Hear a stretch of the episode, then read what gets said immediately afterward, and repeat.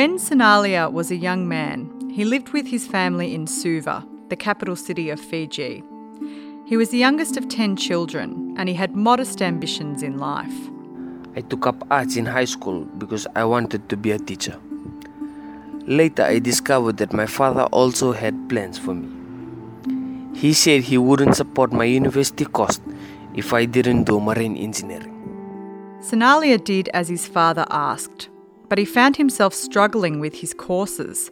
It was at this point he was presented with an interesting option. Why not work on a deep sea fishing vessel? His friends were doing it, and it paid well. The talk of easy money and the promise of money to support my large family, it convinced me to join longline fishing vessel as crew. Besides, my absence meant my family would have one less mouth to feed. I was 19 years old then. Senalia spent years working on fishing vessels and is now suffering from arthritis, back pain, joint pain, bad migraines, and associated injuries from many years of hard, excessive labour. On this vessel, I saw how rules and regulation were never followed. There was no safety procedures practiced. There was no care for crew and their environment. At the end of the trip, we feel like zombies. Our bodies were overworked and pushed beyond their limits by sleepless nights and fatigue.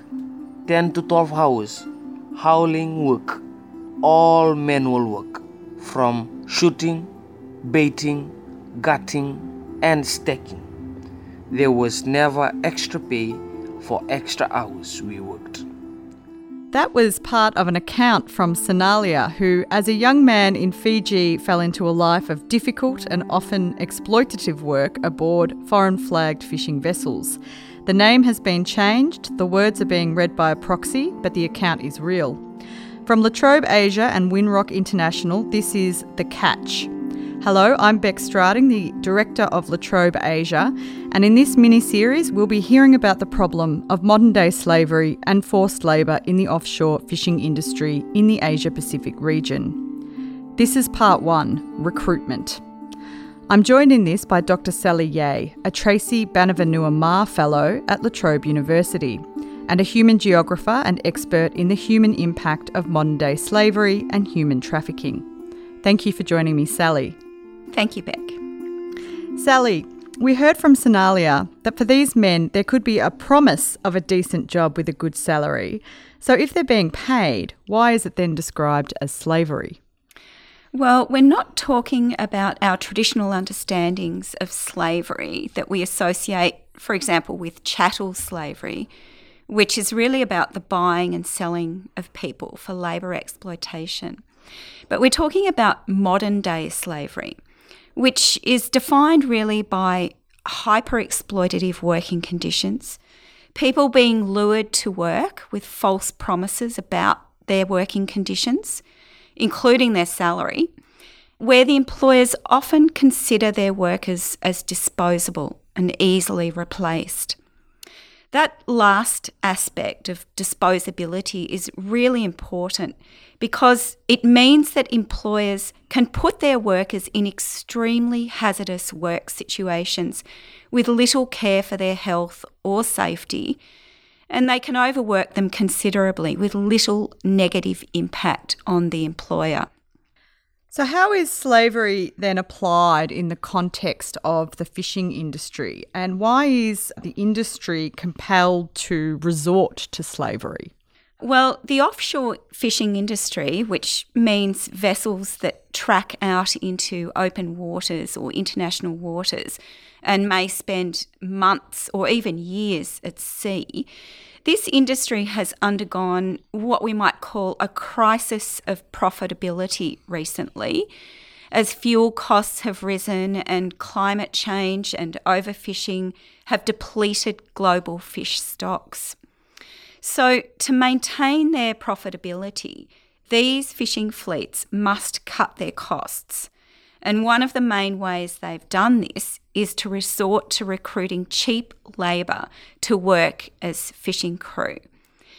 What this means in practice is that fishing crew from poor and vulnerable communities in developing countries are recruited as crew under false promises of decent work and a good salary.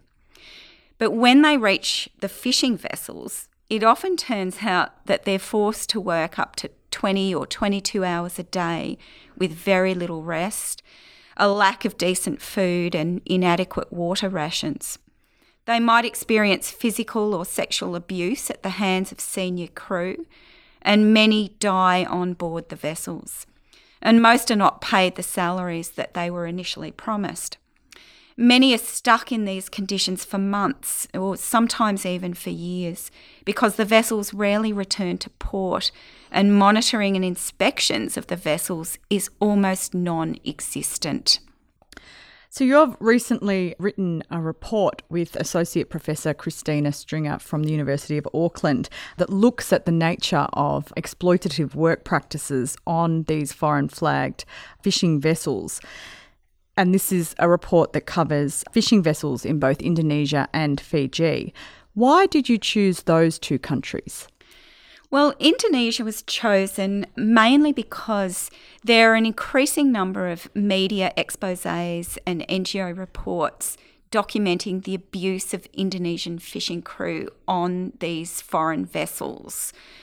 But in contrast, the experiences of Fijian men have not been documented at all in the media or NGO reporting on the problem. So, the idea here was to look more closely at the experiences of a group who were assumed not to be prone to exploitation because they're not migrant workers. So, you can see we kind of establish this comparison between Fijian men who join crews locally, mainly from Fijian ports, and Indonesian men who join as migrant workers.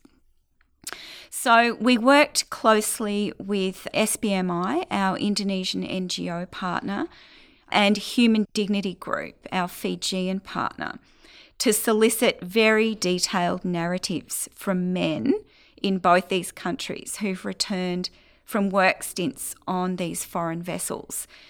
And we did that to understand their experiences in their own words and according to their own frames of reference.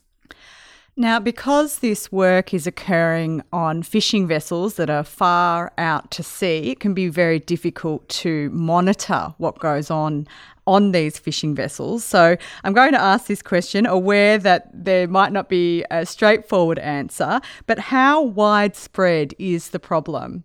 Well, you're absolutely right. It's very difficult to say. Statistics on this are extremely hard to get. That's actually true of any form of modern day slavery or, or human trafficking. Gathering quantitative data is a real challenge. For our own research, we didn't do a random sample of returned fishes, which would give us a sort of statistical indication of how widespread the problem is. We targeted those who returned knowing that they had experienced some kind of problem on the vessels. So, really, it's hard to say how widespread the problem is. But what I can say is that a lot more research is actually needed to give an accurate estimate, at least in my opinion. So, what is the situation of these men before they get recruited to work on these fishing vessels and what motivates them to join? Do you think that there is some level of awareness among the men as to what they're getting into, or are they really getting into these work arrangements without any sense of, of what is going to happen? It's a complicated issue. And of course, it's not necessarily the same for all of the men. But for the majority of both the Fijian and the Indonesian men that participated in the research, it's really a combination of a certain degree of desperation and also the promise of good money.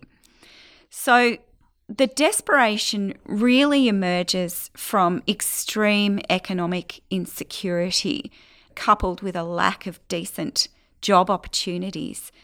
and the closing off of other options like higher education, for example. Of course, this situation has worsened considerably since the onset of COVID, and, and that's another area that requires a lot more research and investigation.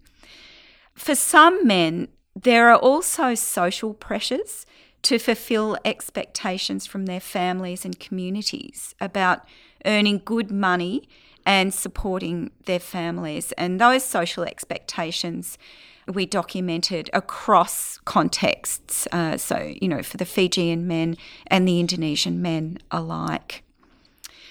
You can hear some of the account of Zainuddin, and he's from central Java in Indonesia and grew up very poor as the seventh of nine children. And his account really talks to some of these dimensions of economic security and pressure to be a breadwinner for his family.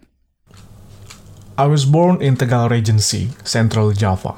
I am 36 years old and I am the seventh of nine children. We come from a low income family.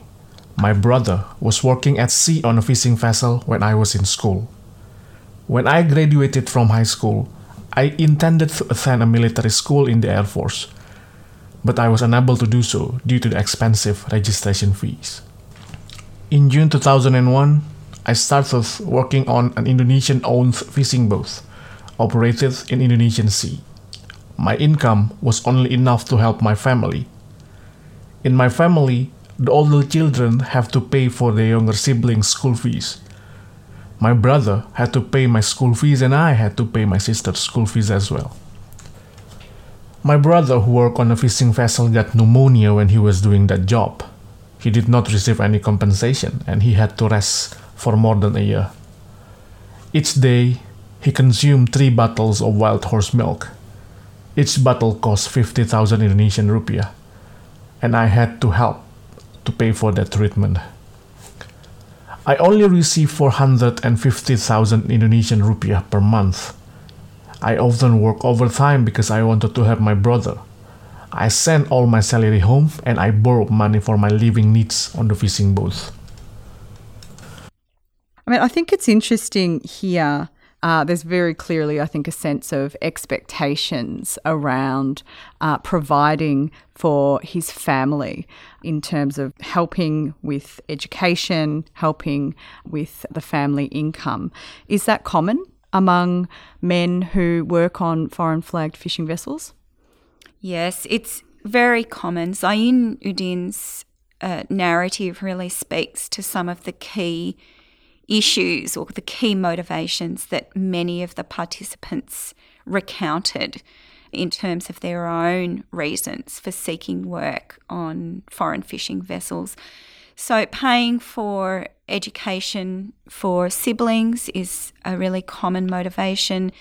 Paying for health care and medical costs for family members is also very common. And interestingly, for some of the men, it's also about leaving the home and leaving the family in order to lessen the pressure on the household and lessen the pressure on the resources and the expenditure of the household. So, you know, some of the men talk, for example, about when they go and work on the fishing vessels, there's one less mouth to feed in the family. So, that's another consideration that many of the men discuss. So, all of these expectations around breadwinning, interestingly, are very much applied to male migrant workers, whether it's in the fishing vessel or other forms of precarious work. You don't hear this, this kind of account about taking on that breadwinning role as much from female migrant workers, for example. There are other counts, such as that of Jumadi, Uh, speak about the frustration of not being able to find employment.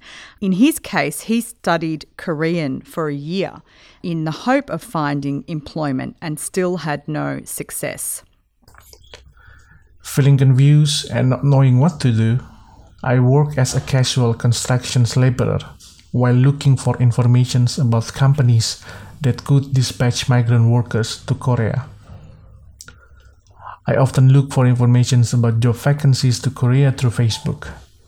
And finally, someone named Arif contacted me and offered me to work in a factory with a salary of 20 million Indonesian rupiah per month. The offer was very tempting to me because I was such in a poor state financially. Jumadi was recruited while looking for work on Facebook. Is social media a typical way of getting a job on a fishing vessel, Sally? Yes, it is, Beck. It is one of a number of ways that men can be recruited.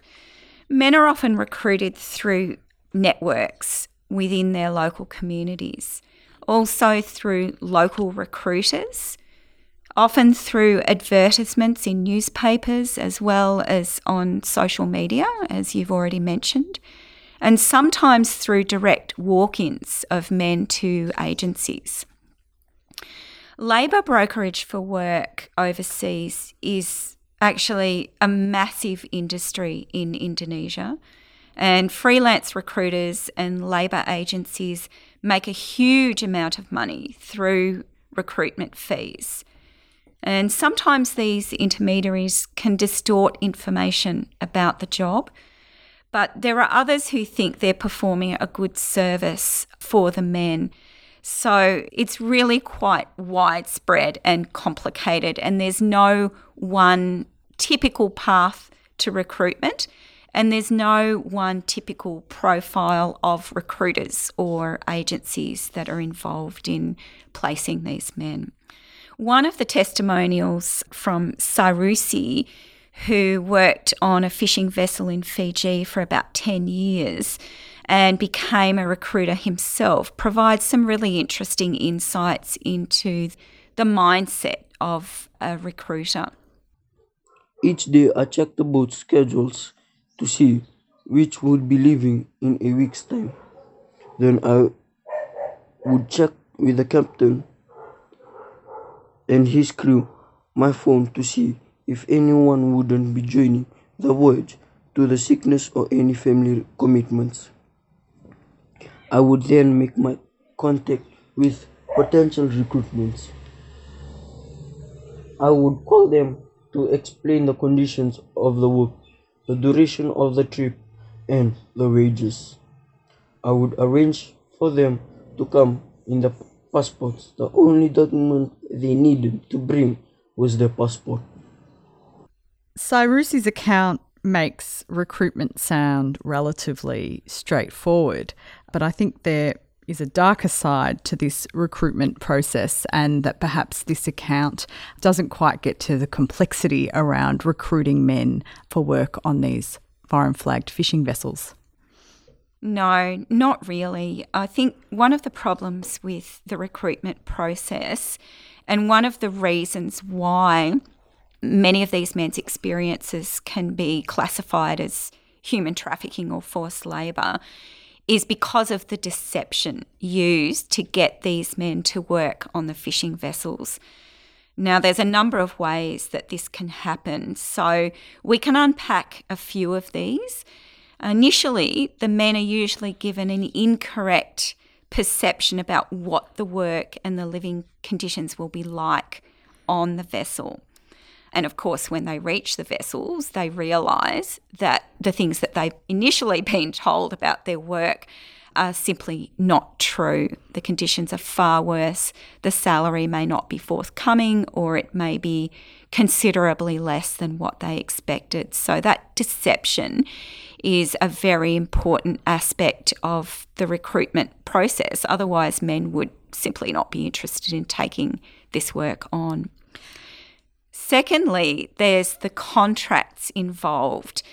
And the contracts are really interesting because the contracts stipulate all of the conditions that the men could expect, including salary and so on as well as the term of their employment. But what tends to happen is that the contracts are substituted whilst the men are en route. So they may sign an initial contract with certain conditions, but maybe at a second agency or in a transit country, they're asked to sign a new contract with different conditions. And these are always to the detriment of the fishermen. And one of the common ways in which the fishermen are, are caught, if you like, in these situations, they're already in transit, they're already en route to the fishing vessel. They're really told by the recruitment agents that if they don't sign these new contracts, they'll have to make their own way back to their home country, in this case, Indonesia.